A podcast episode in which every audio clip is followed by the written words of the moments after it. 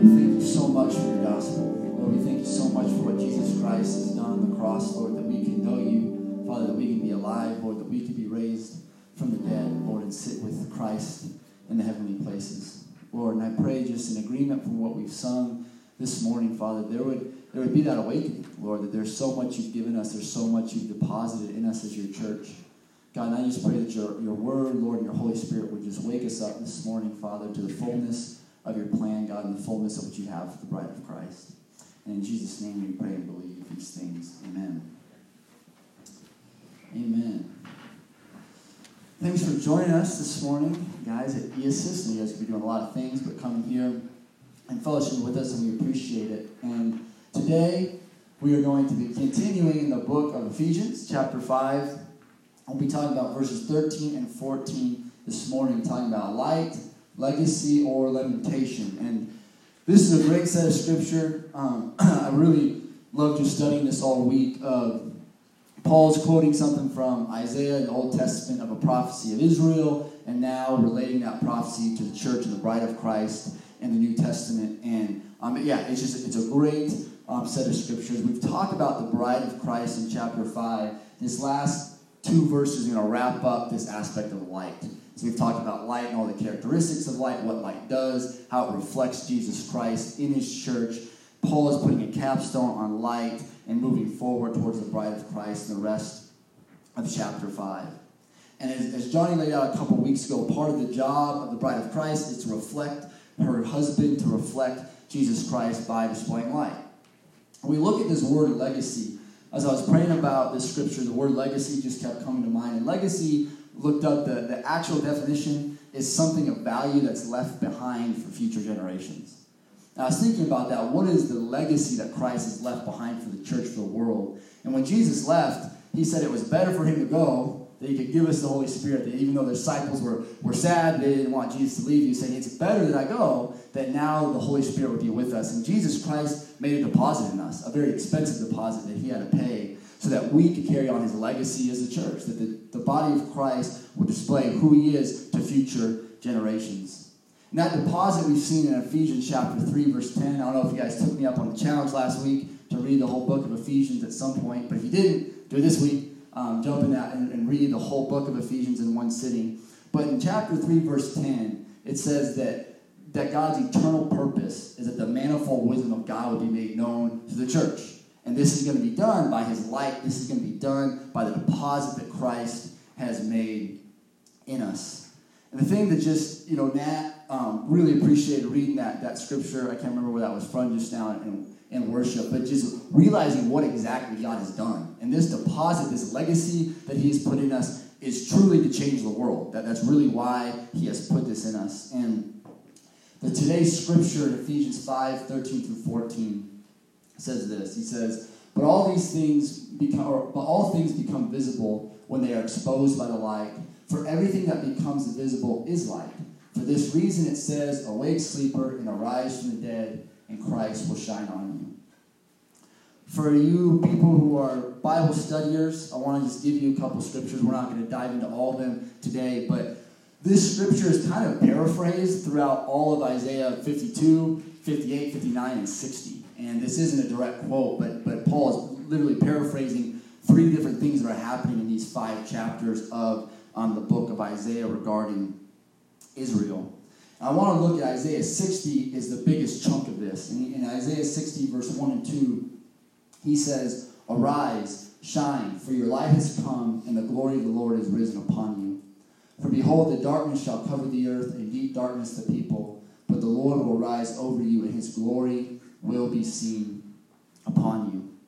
And this is a prophecy of at this point, Israel was not doing super well. They had gone through a lot of captivity, they had gone through a lot of slavery, they had gone through a lot of destruction. But God's making them this promise. He doesn't say that his, his light might shine upon them, He doesn't say that His glory may be seen upon them. He says it will happen. That God's eternal purpose will not be stopped. That God's promise to Israel was not a maybe, but that He was making this statement that this would come to pass for the children of Israel. And later in Isaiah 60, verse 7, he says, They shall ascend with acceptance on my altar, and I will glorify the house of my glory.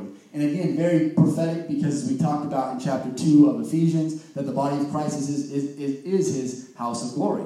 That the body of Christ is the temple that God has put together to glorify himself. And again, he doesn't say this might happen, but he says this will happen. And there's great promise in this because we the reason why this is important to lay out before we get into Ephesians 5 is as we talk about the body of Christ and we talk about the bride of Christ, there's this parallel that Paul is drawing between Israel and the church.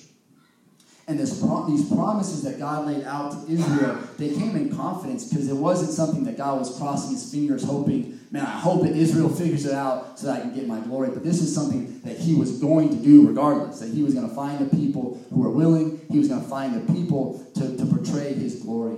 And so the question is, as we talk about the church, the church is the same way. The church will display the light of Christ. The church will make the manifold wisdom of God known. The bride of Christ will reflect her husband. That I don't know if you ever turn on like Christian radio or, or Christian um, big time TV. Sometimes it's this, um, I don't know, like this big urgency that the church, the, the body of Christ, is just going to collapse and, and everything's going to go kind of to the shambles. And that's not true. That even if the body of Christ gets off track, the true bride of Christ will reflect the glory of God. This is something that He has promised in His Word that He will do.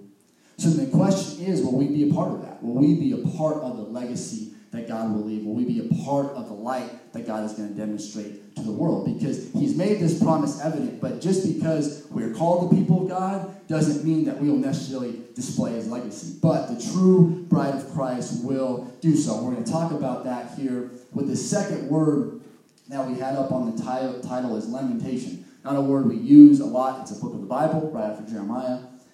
But this word lamentation means intense grief sorrow, or remorse.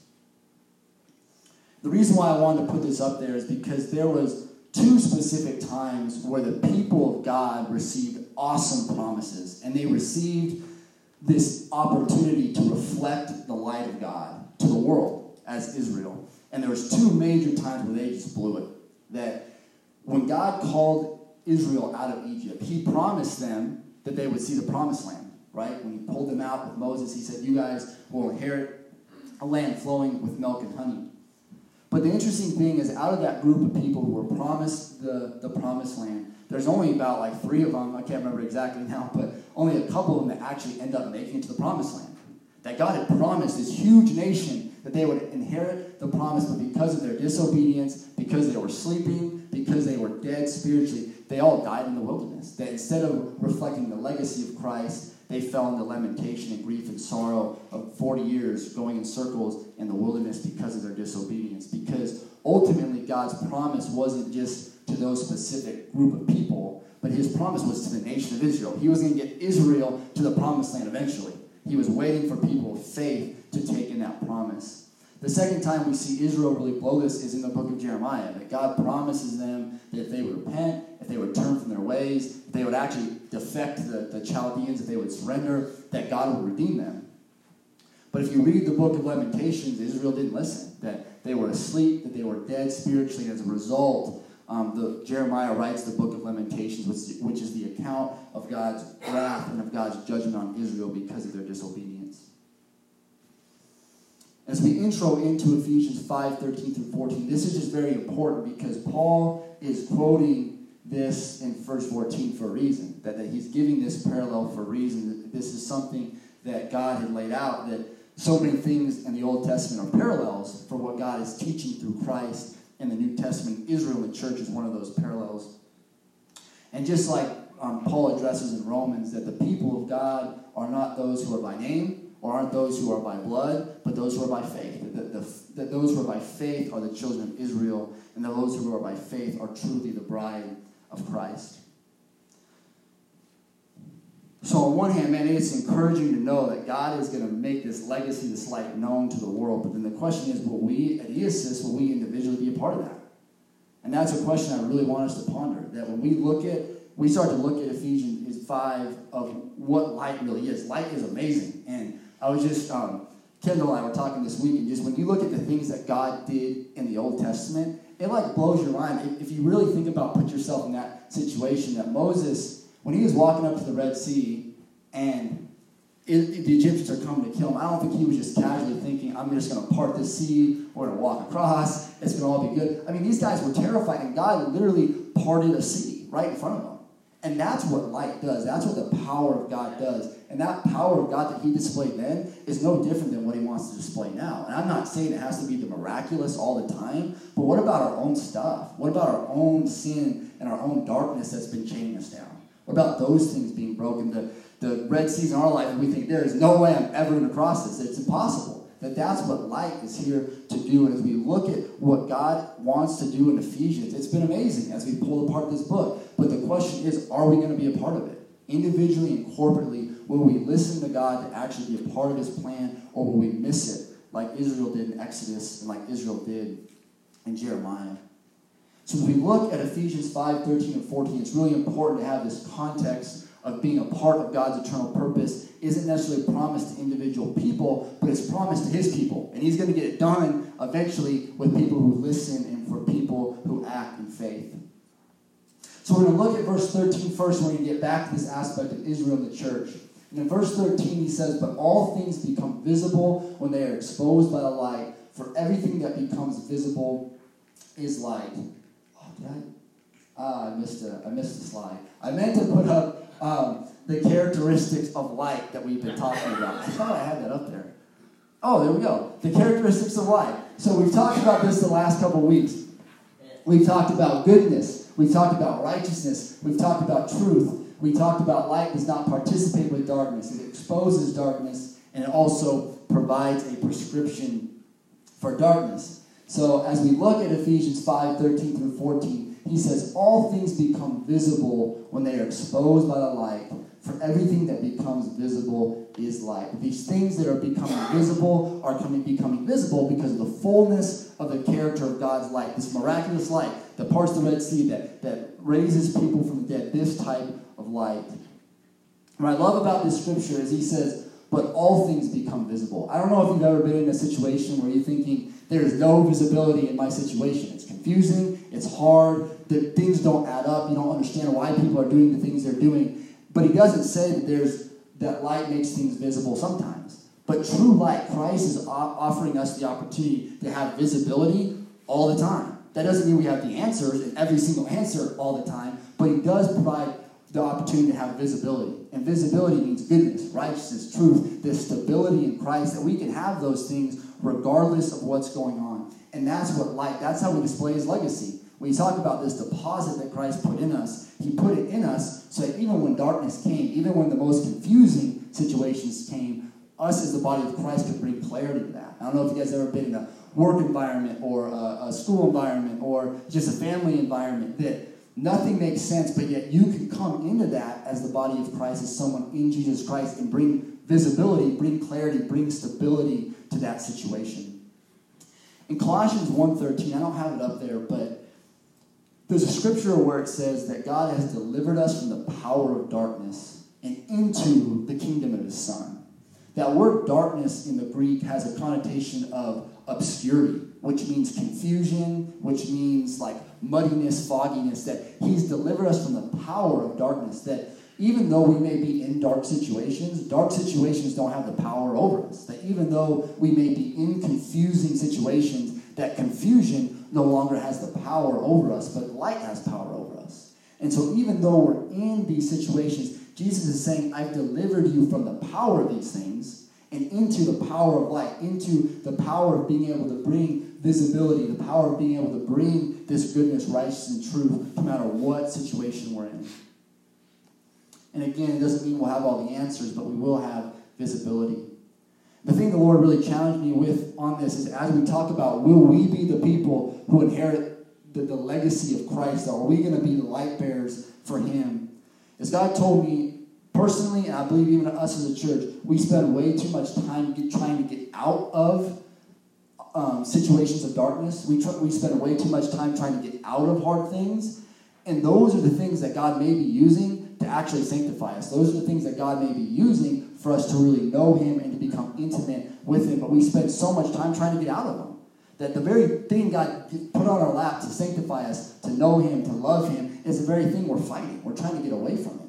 But God isn't going to get us out of those situations. He's going to give us light to bring visibility to those situations. He's going to bring us light for us to know Him and to have intimacy in the middle of those things, not to get us out of those things. I really believe that pain and hardship is just one of the most fertile grounds for intimacy with Christ. That above all the things we can have in this world, we can have great ministries, we could see 100 people saved, we could see a million things. But the thing I believe, I hope we all want to see more than anything is just Him. That we just want Him more than anything else, and more than growing spiritually or knowing the Bible, that we want to know Jesus Christ. And the way we're going to know Him, the most fertile ground for that is a lot of times in the darkest areas of our life. In the darkest times in our life, those are the times where the fertile ground of intimacy is really going to be laid. And when we look at the things in the Bible, I was I'm thinking about first Shadrach, Meshach, and Abednego. One of my favorite stories started from when I was little with my parents having me watch Veggie Tales. I don't know if you guys have seen that one. That's the best Veggie Tales, Shadrach, Meshach, and Abednego. But these guys are standing before this king, and this king saying, if you don't bow down, we're going to burn you alive. And I just love their response they say, we have no need to even answer you in this. Because we know that the God that we serve can save us from this fire. But even if he doesn't, even if he doesn't, we're still willing to praise him. He's still good. He's still the King of Kings. He's the Lord of Lords. And when it says that God, or that all things become visible when they're exposed by light, the thing we've got to remember is God is the God of every situation. That if we are sick, God is just as God as he was when we were healthy. That when we have a family issue, God is just as much God as he was during that family issue as he was before. That God never stops being sovereign. God never stops being the King of Kings and the Lord of Lords. And Shadrach, Meshach, and Abednego understood that. And they didn't know the answer. When they said that to the king, they didn't know that Christ was going to show up with them in the fire. All they, for all they knew is when they said that, they were going to be dead in 10 minutes, being thrown in this fire. But Christ does save them. They didn't have the answers, but they just trusted that no matter what happened, the legacy of God would be shown through them. And that was enough. And that comes back to us is the legacy of Christ, is the light of Christ being reflected through his bride enough for us? Is that really our eternal purpose, just like it is the Lord's? Another one, um, Johnny's mentioned this a few times on Sunday nights, but Joseph. Of, look at Joseph's life. He's abandoned by his brothers. He's thrown in the pit. He's thrown in slavery. Now he's in Egypt. Then he's thrown back in the dungeon. Now he's in the palace. He's govern, gov- governing over Egypt. Look at how many dark places God had him over those years. But Joseph was never trying to figure out how could he get out of those scenarios. He just sought the light. That God brought him stability. He brought him clarity no matter what situation he was in. And his demeanor never changed. And though that was the ground that God was using to make this guy the best governor. I mean, think how many lives um, Joseph saved. But he wouldn't have saved all those lives. He wouldn't have fulfilled the vision of God had he been trying to get out of the darkness rather than just being a light in the darkness. But one last example I want to point out is Paul. You know, you look at Shadrach, Meshach, and Abednego, and you look at um, Joseph, and God seems to really give them glory in the end. But you look at the life of Paul, man, how many situations did Paul have to get out of? Man, a million of them. You read 2 Corinthians 11, that list goes on and on and on. This guy's shipwrecked. He had people abandon him. He was in prison. He was beaten. He was scourged. He was stoned. He lays out all this stuff. And what was Paul's? Paul ended up getting beheaded outside of Rome. You know, Jesus didn't rapture him out of all those problems. But each one, and, and I can't remember it's 1st or 2nd Corinthians, but it says that the apostles, and he's talking specifically about Paul, was a spectacle to the world and to the.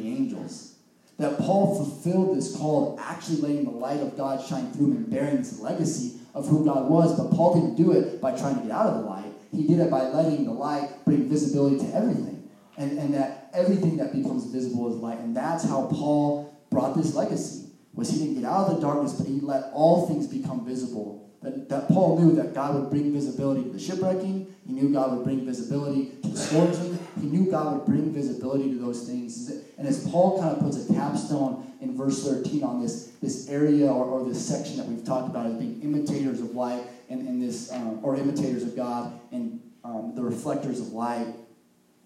Just to realize, I believe he finishes with 13 to, just to show us this, this um, applies to everything. This applies to all things and that we can, we can count on Christ making everything becoming visible in light when we truly seek after Him.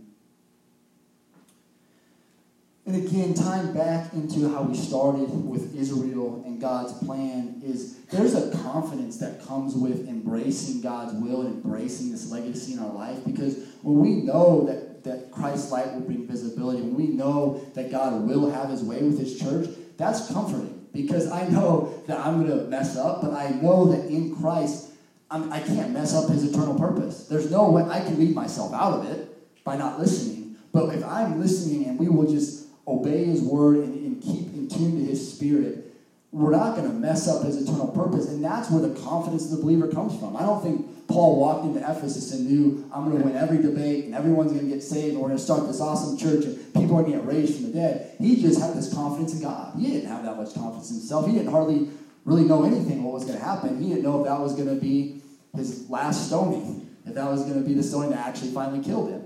But Paul just had this confidence in, in Christ, and as a result, he was a spectacle to the world. And coming back to the beginning, is God is going to have this spectacle to the church. He's going to do that. And, and the question is, will we be a part of that? Will we have a confidence in Christ's light to do this through us? And will we be paying attention? But as we wrap up for this morning, we're going to talk about Ephesians 5.14, which says, for this reason. So everything we've talked about, being imitators of God, being the light, all these things. He says, For this reason, it says, Awake, sleeper, and arise from the dead, and Christ will shine on you. I want to point out something that's really been heavy on my heart, and I've done it a million times. But every time I think of people who are sleeping or people who are dead, we think about like Ezekiel, I don't know if it's 36, 37, where he talks about the rising of the dry bones. We always assume that's all the unbelievers. But Paul's talking about the church. Israel, Isaiah 60 is talking about Israel.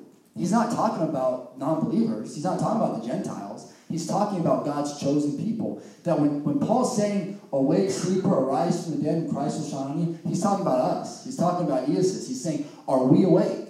Are we arising from the dead? He's not talking about those who are outside of the church, but he's addressing those inside the church. He's giving us a warning. Just like God was warning Israel that if we don't wake up and we don't rise from the dead, Christ won't shine his light on us. That we won't be his legacy bearers. We won't be his light bearers if we are asleep and if we are dead to what he is doing. And we cannot reflect him while being asleep or while being dead. I just pray that we as a body would, would really consider this scripture in verse 14 because God did a lot of work in me this week of just places where I'm sleeping and places where we experience deadness that, that isn't the full fullness of Christ, isn't the light that He's portrayed for us. And we look at the aspect of sleeping. This is kind of all over the Old Testament, it's all over the New Testament. But Romans 13 11 through 14 is a great scripture for this.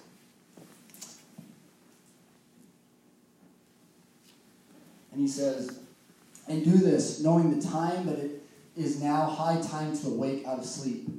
For now our salvation is nearer than when we first believed. And as far as spent the days at hand, therefore let us cast off the works of darkness. Let us put on the armor of light. Let us walk properly as in the day, not in revelry and drunkenness, not in lewdness and lust, not in strife and envy, but put on the Lord Jesus Christ and make no provision for to fulfill the flesh, or for the flesh to fulfill its lust this scripture again paul's talking to believers. He's not talking to unbelievers. He's saying to believers we got to wake up because our salvation is nearer now than it was when we first believed. It sounds like something simple but just think about it. Every single day you're getting closer to standing before god.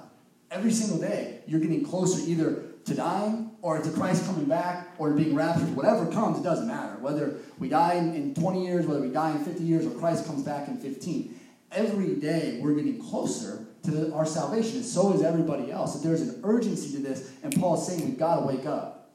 But when you think about sleeping, um, my mom actually shared this with me the other day, but sent me a, a deal from Charles Spurgeon, gave us um, a sermon on sleeping, on spiritual sleeping, and he talked about how many. Think about when you're physically sleeping, how many things you can do that seem like you're awake, but you're not. You can sleepwalk.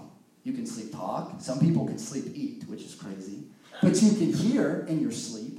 When I don't know if you've ever been listening to music or you've heard someone talking while you're sleeping, you start to dream about what they're talking about. That you breathe when you're sleeping, your stomach and your organs work when you're sleeping. you can do a lot while you're sleeping. And the truth is, you can do a lot while you're spiritually sleeping too.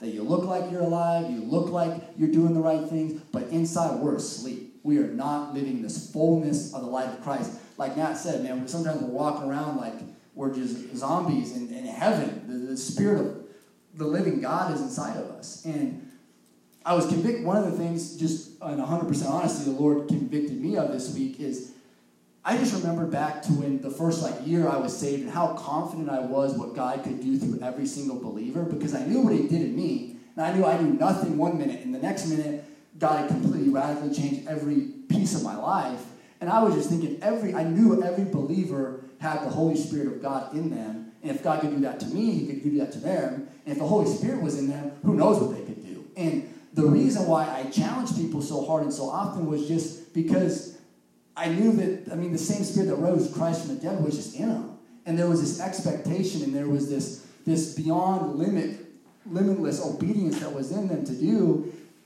And just over time, that, that piece of me, I think, was just starting to go to sleep because we started getting that mundaneness of whether it's ministry or the Christian walk. It's like, well, you know, people are on the process and you know, over time, we're right around the corner. Once we get over there, you know, things will be a little better. But there's this urgency that should be in the believer that that that isn't sleeping. It isn't just we can sleepwalk, we can sleep talk, that we can do the things, but there's an actual radical nature of Jesus Christ that starts to shine through us.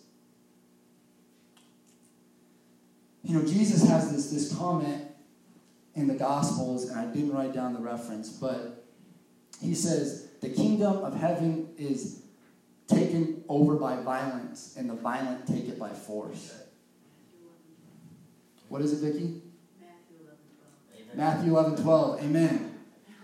But think about that. He's saying the kingdom of heaven is taken by violence. Those people who they can't sit still, that they're not sleepwalking.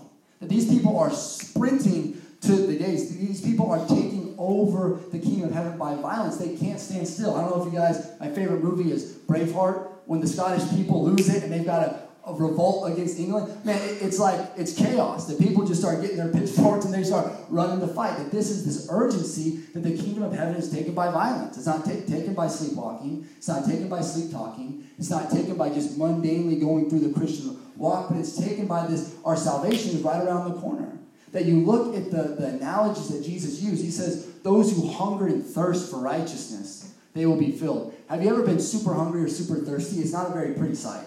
Your mouth is just dry. You don't feel good. You start to get fainty. You start to get angry. When you're hungry and thirsty for something, there's this desperation that you put everything that you could ever do otherwise in front of that because you have to get food. You have to get a drink of water. In, in the Psalms, we sing about it a couple weeks ago, um, Nat sang "As a Deer Pants for Water." We sing that sometimes as like it's like this poetic picture. Think about a wild deer in the forest, hasn't eaten for a couple days, hasn't drinking for a couple days, and is dying and sees a brook. He's not going to like prance over there nice and easy and just like take this elegant drink of water. He's going to be running over there rapidly because he's a wild animal who's dying and he needs a drink of water. That's the picture that, uh, that David's giving us in the Psalms. That this is a something that, that if we don't get Christ, we're going to like die. That this is just that we need Him so badly. And we think about why that when we look at Jesus Christ, who became a man, took on our affliction, was crushed by the wrath of God, but yet He loves us the way He does. I mean, we should be consumed with trying to know Him every day. There's this violence in us to know Christ. It can't be sleepwalking and it can't be sleep talking, but it has to be alive in Christ and it has to be a violent hunger. That it can't be something we do because it's mundane. Two scriptures I want to look at in Revelation. Um, we're not going to go through bit by bit, but just to look at the overall theme. You guys are probably familiar with these scriptures, but Revelation 3, again, he's addressing the church. He's not addressing unbelievers, he's addressing the church. He says, And to the angel of the church in Sardis write, these things says he who has the seven spirits of God and the seven stars. I know your works, that you have a name, that you are alive, but you are dead. Be watchful and strengthen the things which remain that are ready to die, for I have not found your works perfect before God. Remember, therefore, how you received and heard. Hold fast and repent. Therefore, if you will not watch, I will come upon you as a thief, and you will not know what hour I will come upon you. And man, verse 1 should strike the fear of God in us. It says, I know your works, that you have a name, that you are alive. People think you're alive spiritually. They say, oh man, that person, that person's definitely alive spiritually. Look at all the great things they do. Look, look at all this stuff for Christ they do. They have to be alive spiritually. And Jesus says, You've made a name for yourself that you're alive spiritually. But he says you're dead. That before Christ, before his, before his throne, that there's deadness still in that. And that there's that honesty to go to God that before the Lord is, is that light, is that legacy, is it sleepwalking, or is it the reality of Christ working through us? Because this is the scary thing that he's saying to this church that, that you've made it, you, there's this true name that people think you're alive, but really you are dead. But the encouraging thing is verse 2. He says, Strengthen the things which remain that are ready to die. That there's still good things in there. That there were still things in this church. Even though they've been dead in some areas, there was still an opportunity for life. That's the thing the Lord showed me that even though there's things that have been dead in me that He's had to confront, if I would just confess that and repent from that, He'll bring life like that. And that goes back to this Ephesians scripture. He says, if we'll arise from the dead, if we'll wake up from sleep, Christ will shine His light on you. That He's giving us the opportunity for hope, He's giving us the opportunity for life. But He says we have to be watchful, but we have to remember. Again, we have to be awake and hold fast and repent. And in, uh, Revelation 3 14 through 17, a little bit later, he says, And to the church of the angel of the church of Laodiceans write, These things says the Amen, the faithful true witness, the beginning of the creation of God. I know your works that you are neither cold nor hot. I could wish you were cold or hot. So then, because you are lukewarm and neither cold or hot, I will vomit you out of my mouth. Because you say, I'm rich, have become wealthy, and have need of nothing and do not know that you are wretched, miserable, poor, blind, and naked. But again, verse 19 through 21, the second half of the scripture is way better than the first one. You can be alive, or you can be dead, you can be sleeping, and be vomited out of God's mouth, or we can have verse 19 through 22, which is far better. He says, As many as I love, I rebuke and chasten. Therefore, be zealous and repent. Behold, I stand at the door and knock. If anyone hears my voice and opens the door, I will come into him and dine with him, and he with me. And to him who overcomes, I will grant to sit with me on my throne, as I also overcame and sat down with my Father on his throne. And it's just never too late. If we've been sleeping or we've been dead, it's just never too late. That until Christ comes back, it's not too late. And this just, can you imagine that Jesus Christ is literally knocking at your door at home and saying, Joe, man, I want to come and eat dinner with you? I mean, that's crazy. That the, the God that we sing about, this, all the things that Christ has done for us, that He wants this intimate relationship to sit across from the table and be with us, but He can't do that if we're sleeping. He can't do that if we're dead. That He wants to do that, but He's just saying, we'll be honest with ourselves. You know, quit measuring ourselves by ourselves. Quit putting up the spiritual fronts. Quit putting up the performance, different things. And we would just humble ourselves and let Christ just change us. And He says, I'll come in and eat with you. I'll come in and let you sit at my right throne with, with me. That this, this is something that's not too late. It's not to beat us down, but he's saying you can only have one or the other. You can either have the legacy of God himself, or we get the lamentation. We get the vomiting out of his mouth. But it's one or the other. If we would wake up, man, it's not like we have to wake up and do everything right. We just have to wake up and be humble and broken at his feet, and he'll do it. And that's the point. Is in Isaiah, he's not saying, Israel, do all these things, and I'm going to make you no longer on the tail but the head. He just says, if you will just arise I will shine my light on you. You will display my legacy to the world. And you'll sit with me at my right hand in heaven. We just have to be honest and we have to be hungry as the deer pants for the water. Romans 8 says that we groan with things we are too deep for words. That maybe you don't even know where to start, but just, I don't know if you've ever done it, get on the ground and groan for Christ to change you. Sometimes that's where it starts, is I don't even know what to say, but I can groan. And I'm going to groan and just sit here until Christ changes me and makes me into his legacy bearer because I don't want to be asleep anymore. And, and, just to have the real thing, and I want to close with these two quick scriptures Hebrews 11 33 through 40. This is what light looks like. This is what legacy of Jesus Christ looks like. It says, Who through faith subdued kingdoms, work righteousness, obtain promises, stop the mouths of lions any of us want to stop the mouths of lions, that whether it's spiritually or physically, be able to just stop, just John would say, stop it. You could actually just stop that lion from devouring your neighbor spiritually, devouring your family spiritually. You could you could uh, confront those things. It says, quench the violence of fire, escape the edge of the sword. Out of weakness were made strong, became valiant in battle, turned to fight the armies of the aliens. Women received their dead raised to life again. Others were tortured, not accepting deliverance, that they might obtain a better resurrection. Still others had trial of mockings and scourging, yes, and of chains and imprisonments. Tormented, they were stoned, they were sawn in two, they were tempted, they were slain with the sword. They wandered about in sheepskins and goatskins, being destitute, afflicted, of whom the world was not worthy. They wandered in deserts and mountains and dens and in caves of the earth. And all these things have obtained a good testimony through faith.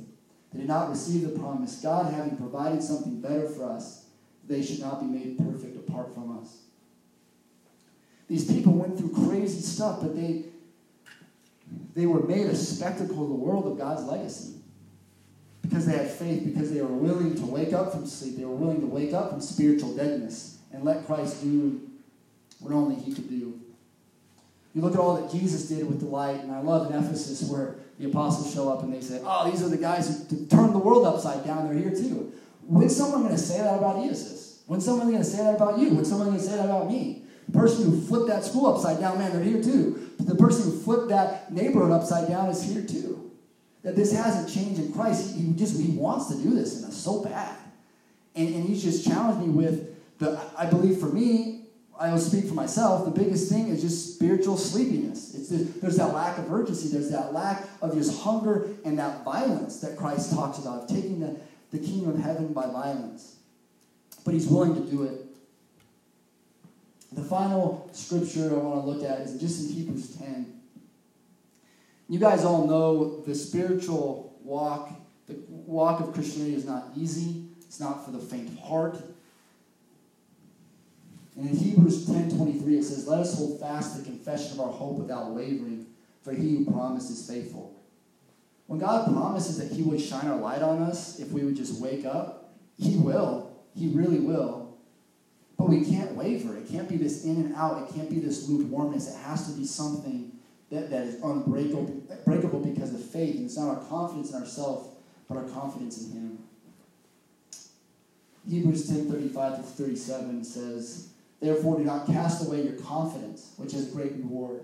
For you have need of endurance, so that after you have done the will of God, you may receive the promise. For yet a little while he who is coming will come, and he will not tarry.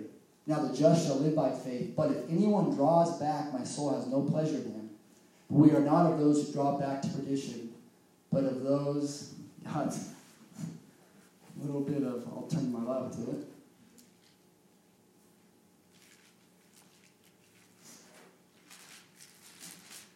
The last piece says, We are not of those who draw back to perdition, but those who believe to the saving of the soul.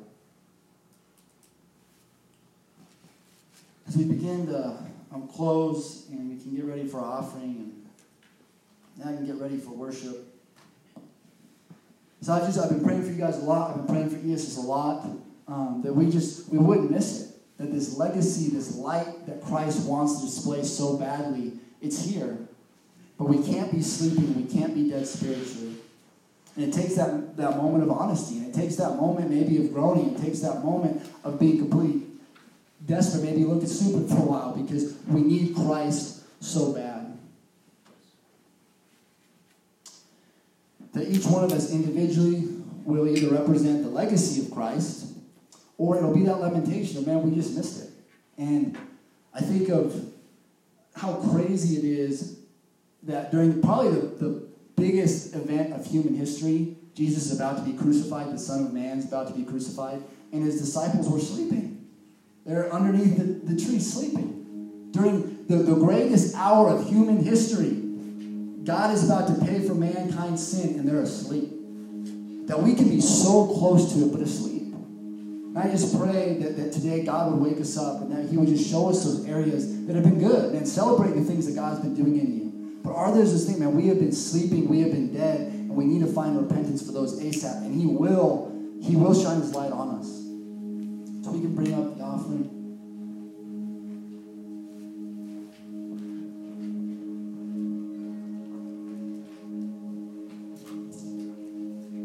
Father God, Lord, we thank you for your faithfulness, God. I pray, Lord, that um, with this offering, God, that we would give you faith, Lord, and that ESS would steward this well, Father, for your glory.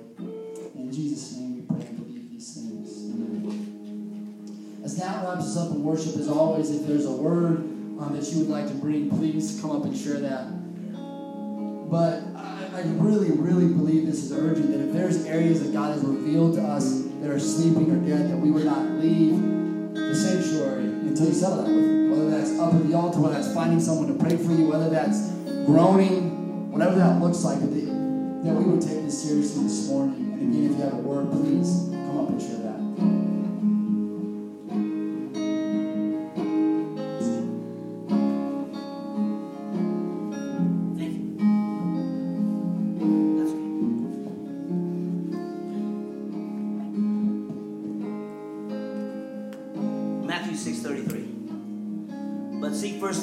Of God and his righteousness, and all these things shall be added to you. Therefore don't worry about tomorrow, for tomorrow will worry about its own things. Sufficient for the day is its own trouble. I'll, sh- I'll share with you, I'm so excited about being in this church because regardless of what may be going on in your life or in my life, Jesus is still in the throne room of our heart. I love the fact that regardless of what may be going on in our lives, because I'm going to share something with you, because I, I tell you right now, I am not afraid. I do not fear. Because I had something happen the other day. I went to the doctor. He said, Okay, Tom, we're going to have to check you for cancer. I said, What cancer? Don't tell me that, Doc. You ain't going to put that on me. He says, Well, we have to check anyway. I go, Well, you're trying to put a death sentence on me, and I'm not accepting it. But seek first the kingdom of God and his righteousness, and all these things shall be added unto you. So I said, Doc, I'm to tell you something. You can do all the tests you want because you put a death sentence on me before and you've done it again. And now you're doing it again. I'm not going to let you do that. I'm going to follow God whether I'm sick, whether I'm healthy. But you're not going to make me start going down that path of sickness and disease and crying and all this other stuff because I'm a man of God and Jesus is my Savior. And you're not going to put that on my family either. I will walk with the Lord all the days of my life. And wouldn't you know it, all of a sudden, out of nowhere, I'm at Super Walmart with my sister over there, Therese. And, and we say hi, we walk by, hey, it's good to see you. And the next thing you know, I'm seeing one of my buddies, Dylan, walk in. And say, Dylan, what's up, bro? And we start talking about Jesus because he's having a hard time. Said, you need Jesus as your Savior, bro. Come on, you really do. You need to know that He wants to do great things in your life. He wants to bless you and your daughter. He wants to do great things in your life. So I went running all the way to the other side of the store to get Sharice. I said, come on, we got to tell something about Jesus right now. But seek first the kingdom of God and His righteousness.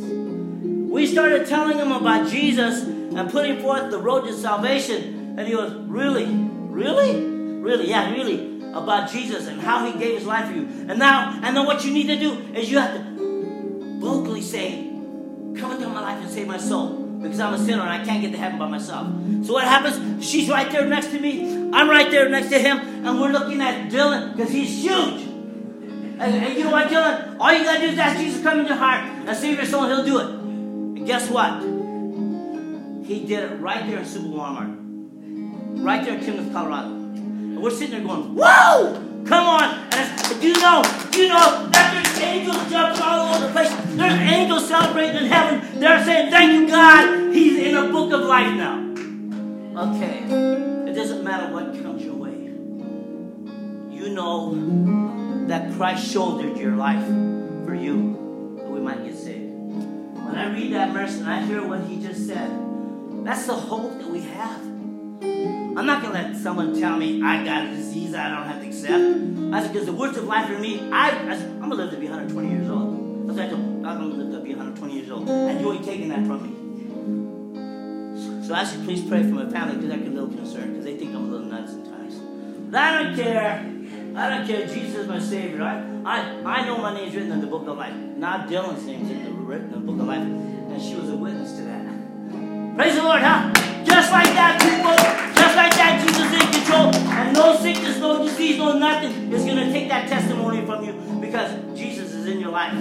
So let Him, let Him, let Him, let Him, let Him allow you to witness to people because He wants you to. Because Jesus is Lord. Isn't that right, brother? That's right.